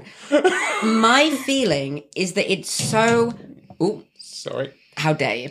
Uh, my feeling is that it's so weird, surreal, and inappropriate that it becomes fantastic. It's it's kind of almost like horrifying in a really interesting way. You know, I've spoken to you about this, Briggy. I've said that I like things that are like six out of ten on the rating scale because they are often the most interesting things. Because the ways that they're Hmm. call them mediocre. ridiculous. no, but like in terms of things that are like they're weird and messed up, but in ways that are so bizarre that they're interesting. My example, for anybody who knows it, would be the game Deadly Premonition, which is a fucking mess in the most interesting way possible. Detective Pikachu, against all expectations and logic, is gonna be that film for me. It will be bizarre and terrible and awful, and it looks so weird and surreal, and it makes no sense, and I don't understand how it exists, and it's gonna be my favorite fucking movie of all time. I I have seen the future, and I am all in. Like, Like it's gonna get 100% on Rotten Tomatoes without a doubt. And Psyduck is my aesthetic. Oh yes, My God, that's Psyduck.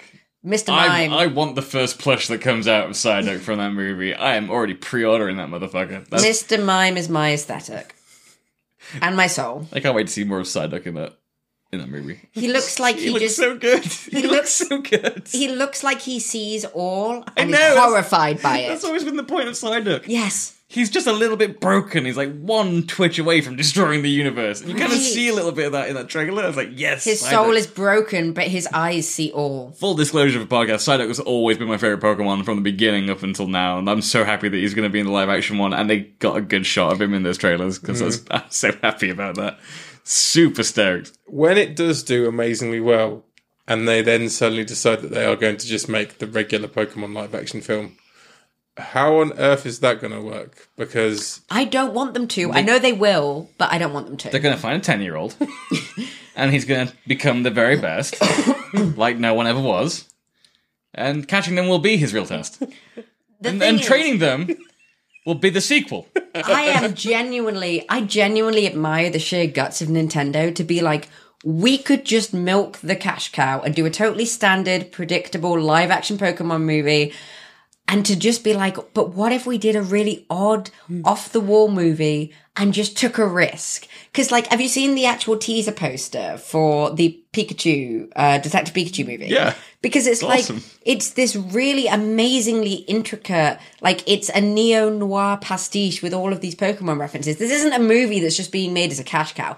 People involved in this movie really care about making the weirdest, most interesting Pokemon movie that they I can. mean, you could already play the game as well. The Yeah, game existed but- for multiple years. But like, it's so like seeing the So poster. it, it is officially not Yeah. just not just a Pokemon time, but it is a video game time. Not Oh, just- absolutely, not just yeah. the Pokemon games, but this is based on a video game. It is, and Which it is- does have the plot of the video game, which surprised me because I didn't realize that it had such a weird plot. So, video game live action adaptation that could be good, probably will be good, could usher in a new era of video game adaptations in the same way that Iron Man gave us amazingly good comic book adaptations in movies. We'll now have video game adaptations in movies because following Detective Pikachu, there are two other movies which I'm both excited about. I talked to Paul about this the other week. Mm-hmm. Is and one I of them remembered. Sonic the Hedgehog?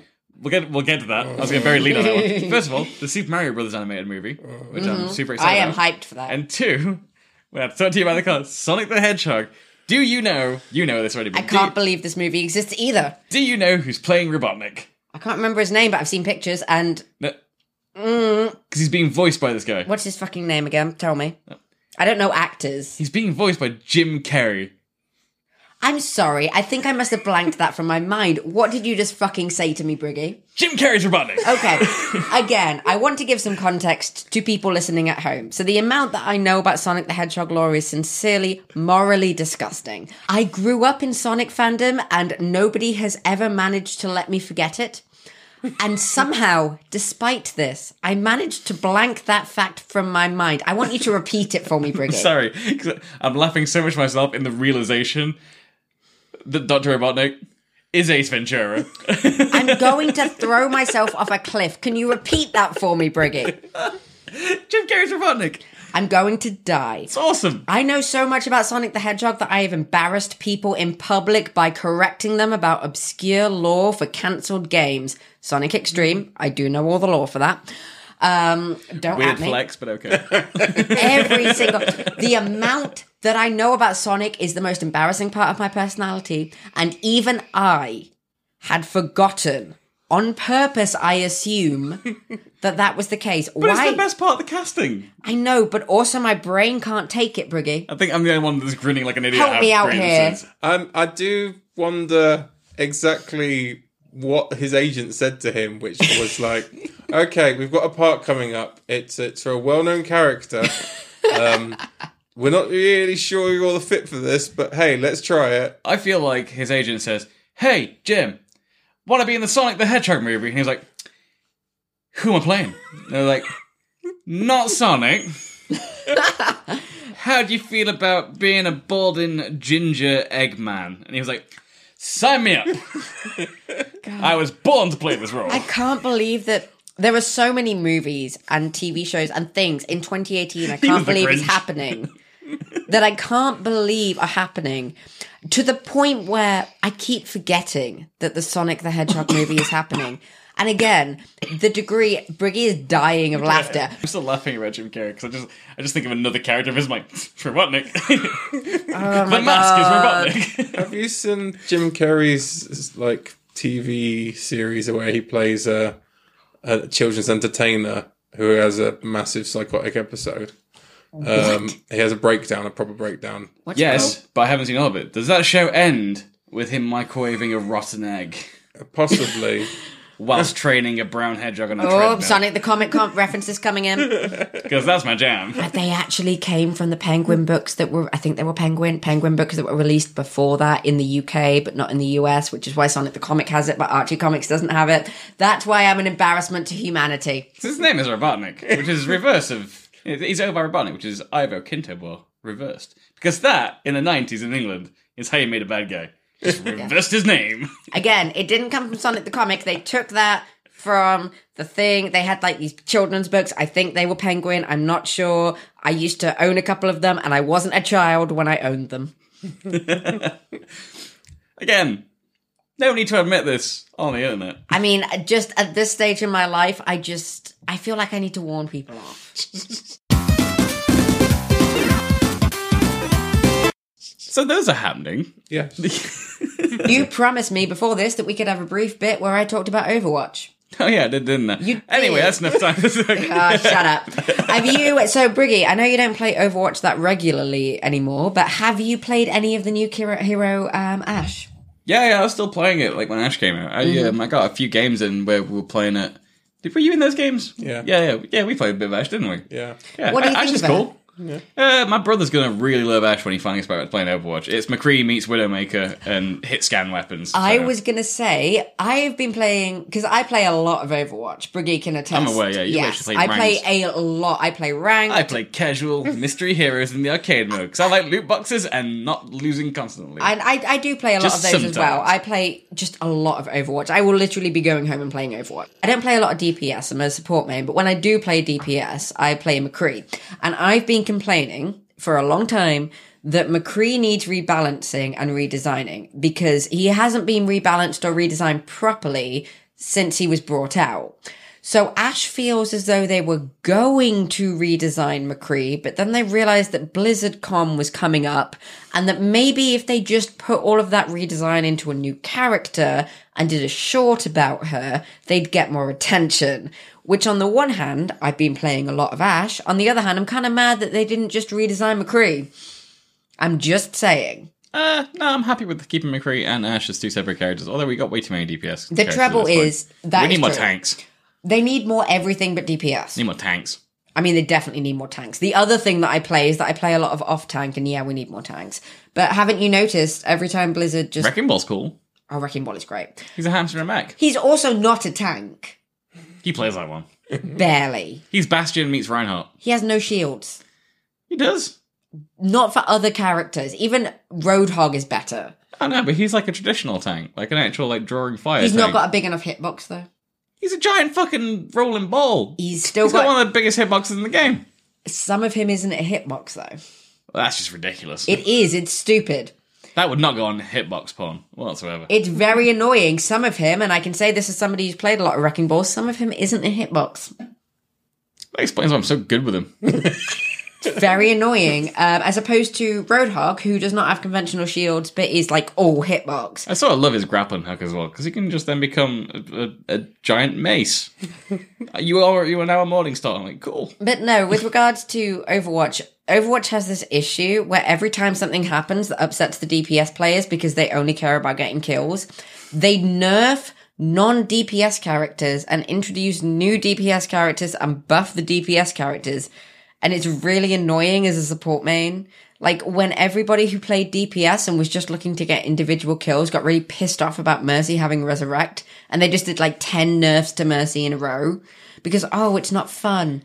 And then I'm sat here thinking, well, it's not fun when Soldier 76 gets his fucking auto aim, but I'm not saying that he shouldn't have an ultimate. I'm sorry, I'm slightly bitter. I mean, they didn't nerf all support too much. If you play classic no limits mode, which is the version of the game they made when it first launched before they made all the Mm-hmm. changes, you can still stomp an entire team with a six man Lucio. That was the best time. Oh, And then you go on defense and you do a six man Torbjorn, and then everyone gets angry and leaves because they tried doing a six man Lucio and don't understand how we did it in the first place, and they all die. That was like the best first week of that game. Yeah. but like That and the ability to use Diva's ult without people knowing what's happening. Oh my that was when you used to God. get all the kills. Like, what is this giant mech that's suddenly next to an explosion? I mean, you say that I am very good at sneakily fucking getting all team kills with uh, Diva. I've gotten better with it again. I've done it in ranked. I have killed the entire team with one self destruct. Speaking of BlizzCon, like, we've all got phones, right? oh, I know where this is going. I haven't had enough wine for this, and I've had a lot of wine. I mean, I see you got a phone. We're recording a podcast on it. Is this going to be about Diablo? You've got a phone. I mean, I've got a phone. Are we talking about Diablo? so we got phones. Because hey, my hot take is I'm fine with Diablo being on phones. so I don't know why we're all salty because we got phones, right? It's got nothing I- to do with the fact that they've just hired a company that's not Blizzard to work I am- on one of the original Blizzard properties instead of making a fourth Diablo game. Hey, hey, you want to know my hot take? I think it's fine that they're re-releasing it on a phone. Re-releasing it. It's not a re-release of a game. I thought it was a re-release Nope. of one of the Diablo games. Nope. That was how it was originally reported. Nope. It's, Did they go back on that? It's a No, reskin. it was of a announced Chinese as a, yeah, it's a reskin of another Chinese ARG that's a Diablo Oh, knockoff. it was misreported to me then. Yep, and the graphics are slightly better than The- Diablo 3, which is like great. So the best looking The version of Diablo is a original- knockoff on a phone made by a Chinese company that's not Blizzard for one of the original Blizzard properties. The original thing that I saw, because I read a couple of articles on it, indicated that it was a remake on phones of one of the early Diablo games. No, it is a brand new Diablo game that is actually not a Diablo okay. game. But the other thing about But that, you've got a phone, right? but the other thing about that is that it means that it's not a situation where it's like, well, if they weren't doing this, they could have been making Diablo Four because Blizzard wasn't working on it. It's No. not. They literally probably just threw like a ten dollar bill and were just You like, know- just do it. You know, what my favorite thing has been on the internet since this happened is the lawsuit that's currently happening because of the guy that had uh, that registered playdiablo4.com. Oh boy, I didn't hear about It this. currently redirects to Path of Exile. oh my god. Which is the superior ARG, or so I'm told by my brother currently. I don't play ARGs. to be but fair, my only PoE E is apparently where it's at. My only experience of Diablo is that for some reason my parents let me watch my brother play the first game online when I was like seven. So I've never actually played Diablo, but I spent many hours watching my because my brother's six years older than me, so he was allowed I to play. completed D1 at age 7 by that point. yeah, I my mother spent a couple of years pretending that she wasn't going to let me play violent video games. Then she worked out that they didn't bother me, and that got lifted. But I just used to watch my brother play it because I was just really fascinated because I'd never seen an online video game before that. But don't worry, guys, don't worry. We're getting a HD re release of Warcraft 3. version. Yep. No? No one? I don't play Warcraft or World of Warcraft or any of these Warcraft things. I will say, Tom is kind of jazzed about the re release of Warcraft 3 because he's never played Warcraft this 3, is- despite the fact that Arthas is his favourite character and Warcraft 3 is his and Illidan's story. So now he has to play it without the shitty 2003 2004 graphics it had. Mm-hmm. That will genuinely be quite nice to have. it's a shame that's the only good thing I can think of from Blizzard that isn't Overwatch right now. So just to confirm, because I've never played anything in the Warcraft franchise, Warcraft 3 is one of the RTS games, yeah? Yeah, 1, 2, 3, Frozen Throne are all Mm-hmm. RTS. Yeah. Then World happened. I will say I'm I'm interested to play any kind of like modern update of one of the RTS games just because the only thing that I knew about Warcraft for so long was World of Warcraft. For a long time I didn't know that anything existed before World of Warcraft. Oh, hey, you like the space cowboy aesthetic. I do. Play, play StarCraft. yes, you've told me this many times, Brigid. StarCraft 2, I'm pretty sure the music's lifted from Firefly. It's that close, and that's why, why I love it. I think StarCraft might predate Firefly, honey. No, I'm talking about the music in StarCraft 2, though, which does Oh, not okay. predate Firefly. Okay, I thought you meant the first one. No, no, no, not after that two decade hiatus between 1 and 2. And just like Half Life, there'll never be a three. Technically, there's four StarCraft games. Yeah, but there'll never be one called three. Nah. I don't think there's five if you The count. number Brood War three as is a just game. cursed for video games. What about if it was on mobile? Well, as long as it's not what was it called, Dungeon Keeper? Oh, Dungeon- Mm-hmm. yeah, EA's reboot, which had Oh, is that what happened to that microtransactions. franchise? Mm, I remember that one. The issue wasn't that it was This on mobile. Dungeons is way better. the The issue isn't so much that it was on mobile as that it was um, pay to win. the worst Of course. example of Star pay Wars to Galaxy win. of Heroes, same problem. Pay to, pay to win, free Ooh, play game. If we're talking Speaking more of Dungeon Keeper, though, before we move on, like, Mm-hmm. quick props. Like, anyone that had the Humble Bundle previously for the monthly thing, if anyone's got a copy of Dungeons 3, play the shit out of that. It's fucking hilarious. it's Dungeon Keeper with memes. It's so fucking good. I just, I can't, I can't even. Like, you need to play it. It's just fun. It's fun time. Fun jokes, fun stuff. I don't want to spoil any of it because the jokes are just on point and plot related. So I guess this would be a good segue into did everybody hear about how every government is now just coming down on loot boxes? Mm. Which I personally have strong feelings on that are approving. I had a relevant tweet for that somewhere. well, you've got your phone right there. I don't know if I, if I, if I But retweeted it. I will say right now, I, I think it's very good because I think that they are gambling and that they should be regulated as gambling. I think it's very bad that they've attempted to pretend that they're not gambling. And I know one of the common excuses is that they're quote unquote just cosmetic. But in online games that are social, the idea that cosmetics don't carry any weight and that don't influence people, I think that that's not reasonable. People put, like, when people interact with each other, they care about cosmetics. Like, it, it is a thing. And I have seen people spend literally, I've seen people spend money that they do not have on these things because it has the same kind of dopamine um, effect as slot machines and things. So I'm of the opinion that we should legislate the hell out of them. And at the very least, they should be forced to do what they do in China, like Blizzard was forced to do with their loot boxes for Overwatch. And in the name of disclosure, I've had Overwatch for 19 months and I've spent over £500 on loot boxes. Someone beat me. It's bad. This and year I has been a stopped. good year for me to not buy. I stopped, uh, blue and it boxes. was difficult to stop, and that was when I realized, even as somebody who isn't prone to like gambling addiction, like they they can get you because like I don't earn that much money. Hey Phil, hope you listen to this episode. But one thing that I will you say, can revel in just how much you spent on summoners. What? but I will say, I think that what China did with regards to they have to publicly post the odds of getting certain things is a really good idea. And I'd like to see the European Union and the USA and the UK adopt that because seeing when um, people translated it and posted it in terms of what the odds were, it dissuaded me from buying them. I mean, I don't want to become the guy who just regurgitates everything I read on Twitter, but again, in this entire situation, someone, Oh, I saw that. Someone already made a, and this is from uh, It's very at good. Abu Ghost, which I'm not sure who this guy is, but I know he's a contributor to various um, I know him. news sources and stuff. But I'm not It personally, was, but I know um, I him. think it was Tim Edwards that retweeted this. Um, it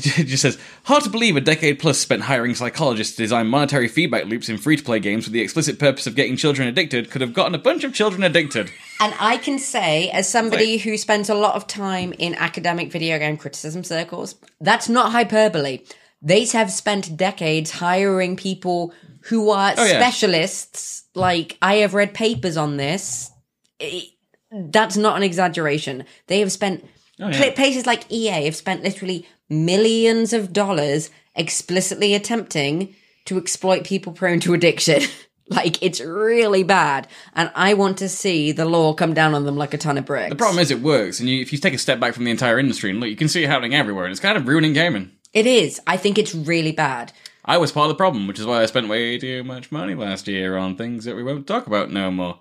I've stopped. Still didn't spend as much as Phil though, which makes me happy. I've stopped. It's But I Phil makes more than me, so on a, on a ratio scale, it might be worse. to put it into perspective, I earn no more than thirteen hundred pounds in the average month, and over less than a year and a half, I spent five hundred pounds on one game, and I was not addicted. Like I was not what they call a whale in the industry, the people who drive it by spending like a huge amount of money.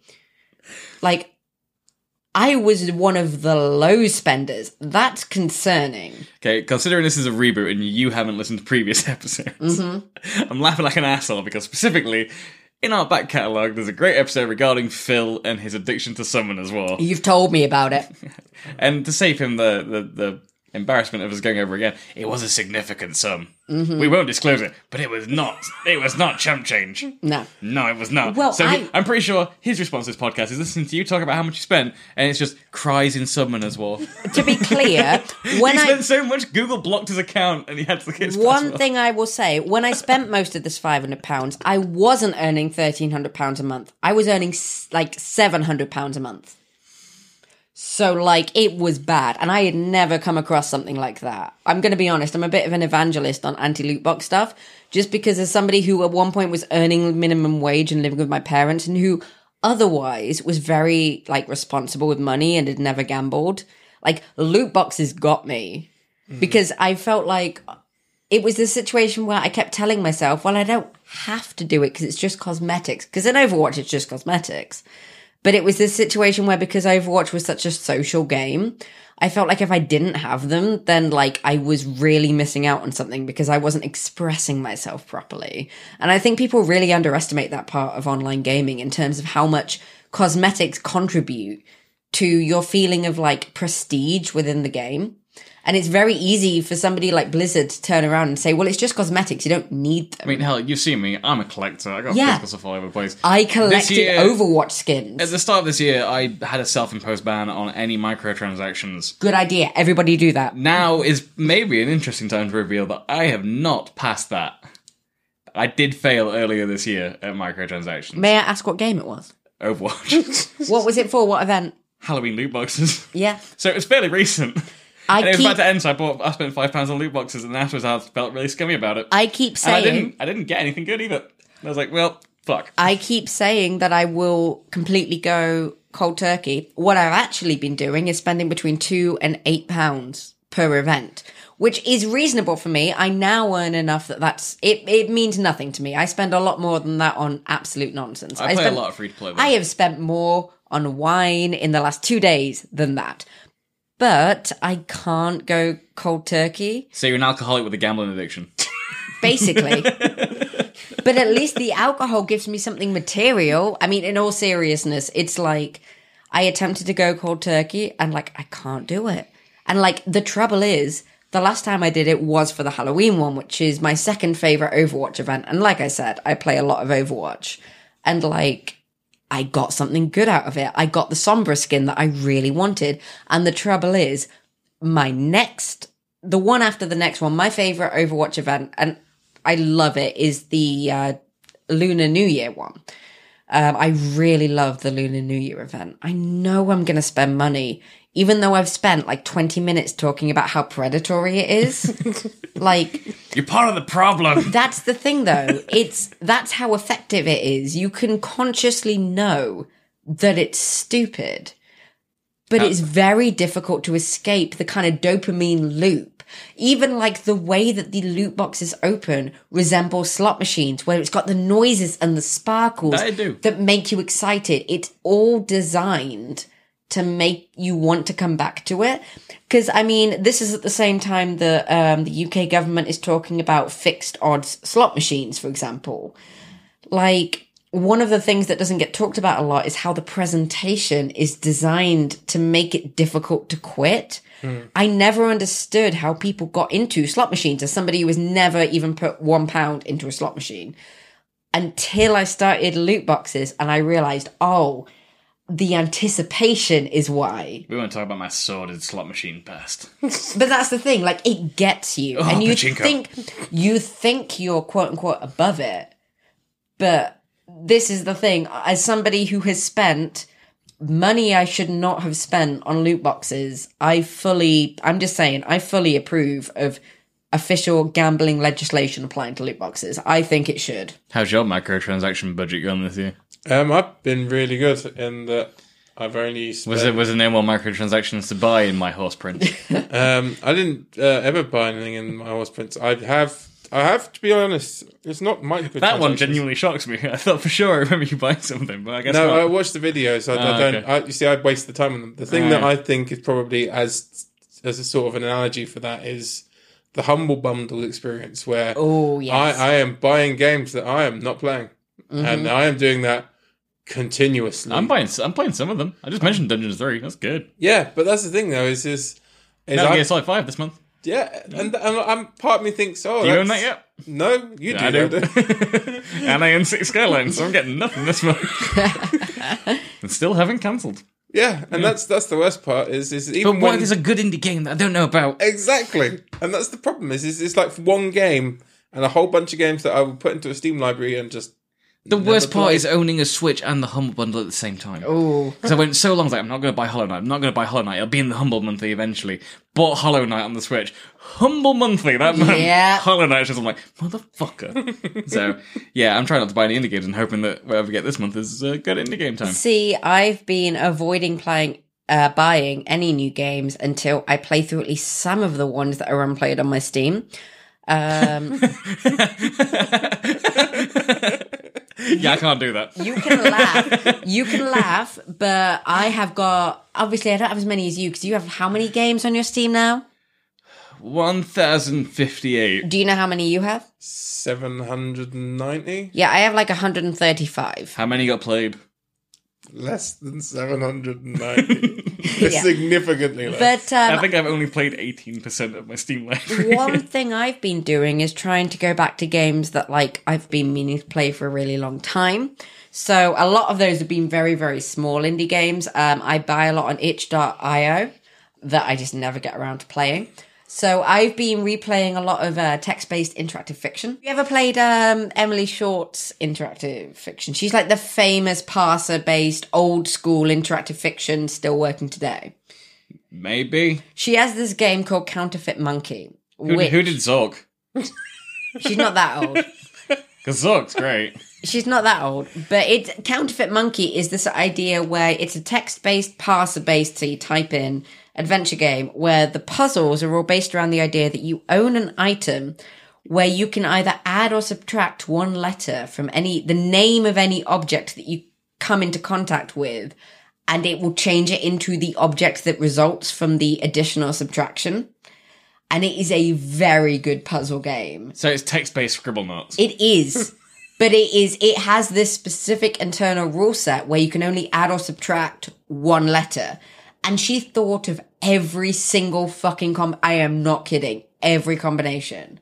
And it is a very good you puzzle know, now game. that I'm only going to play that game to see how many rude words I can come up with by adding a subtraction. and I can tell you right now, Emily Short will have come up with a joke for every single permutation. will appreciate that. I think you would really like Counterfeit Monkey. Anybody listening, if you like old school puzzle based, it's not. I made a joke about being a pretentious fuckwit, and I really love Emily Short's more experimental stuff.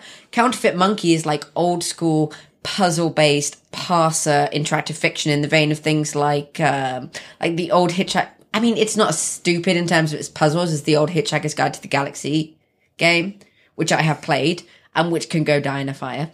But um, it's got that same kind of irreverent sense of humor about its like detail. Like, oh my god, Emily Short is a genius. I love her. But I've been doing that shit instead of buying new games because like the Steam sale came out. But is it as good as AOL's Neverwinter Nights? I haven't played it. I am in the middle of Planescape Torment. Does that count? No, no, no, no, not, not BioWare's Neverwinter Nights. AOL's Neverwinter Nights. I have no idea what you're talking about. yeah, one came before it. It's a text based adventure. Is it like free to download now? I have no. Well, I mean, anything's free to download. I mean, can I pirate it? Can I can I just steal it off the internet? Probably. Is AOL still a thing? like the portal or like just AOL as a business? Either. It was made by AOL. The portal doesn't exist from the 90s, but like AOL exists. Like America Online, unfortunately, exists. I thought like every other company had just run them out of America at this point. No, I mean, there they are make, old like- people who's still paying for emails. It's stupid. I work in customer services. I can confirm. There's people who have at AOL.co.uk email addresses. It's stupid. Mind sufficiently blown. Not that bombshell. right, we are definitely at time for this week's episode. Uh, it was definitely a longer one than we would normally have run just because it's been so long and this is a new it's a new show. And also, I'm here and Yeah. I just make everything far too long. But it's it's a new show, and w I don't know. In the future, we'll probably not run for the length of time this one's gone on for. But we had a lot to catch up on, a lot of tangents this week, so and we'll probably have a more structured one in the future going forward. As we've now that we've gotten a lot out of the system for the six months that we didn't talk about anything. So I hope you enjoyed that extended edition of the Geeks Codex podcast. Um, we will hopefully be back a week's time. Possibly. I will say some things. You will cut the one it will be. Hope that we will see you for next week's episode. We will hopefully see you for an episode two weeks from now. We will hopefully see you a month from now. See you next year, everyone. And just remember, everybody make sure Briggy invites me back. But yeah, we will return with a future episode uh, on a schedule that is not yet determined, but hopefully we'll see you in a week or two weeks from now uh, with a more structured podcast with a specific topic that we will determine before the show and not now because we don't know where we're going with this. Yeah. Yeah. so I have been uh, Briggy, your host extraordinaire, as per usual. I've been joined this week by Paul Stevens Goodbye. and joined for the first time and hopefully not the last by James Cook. You're very welcome. And we'll see you next time.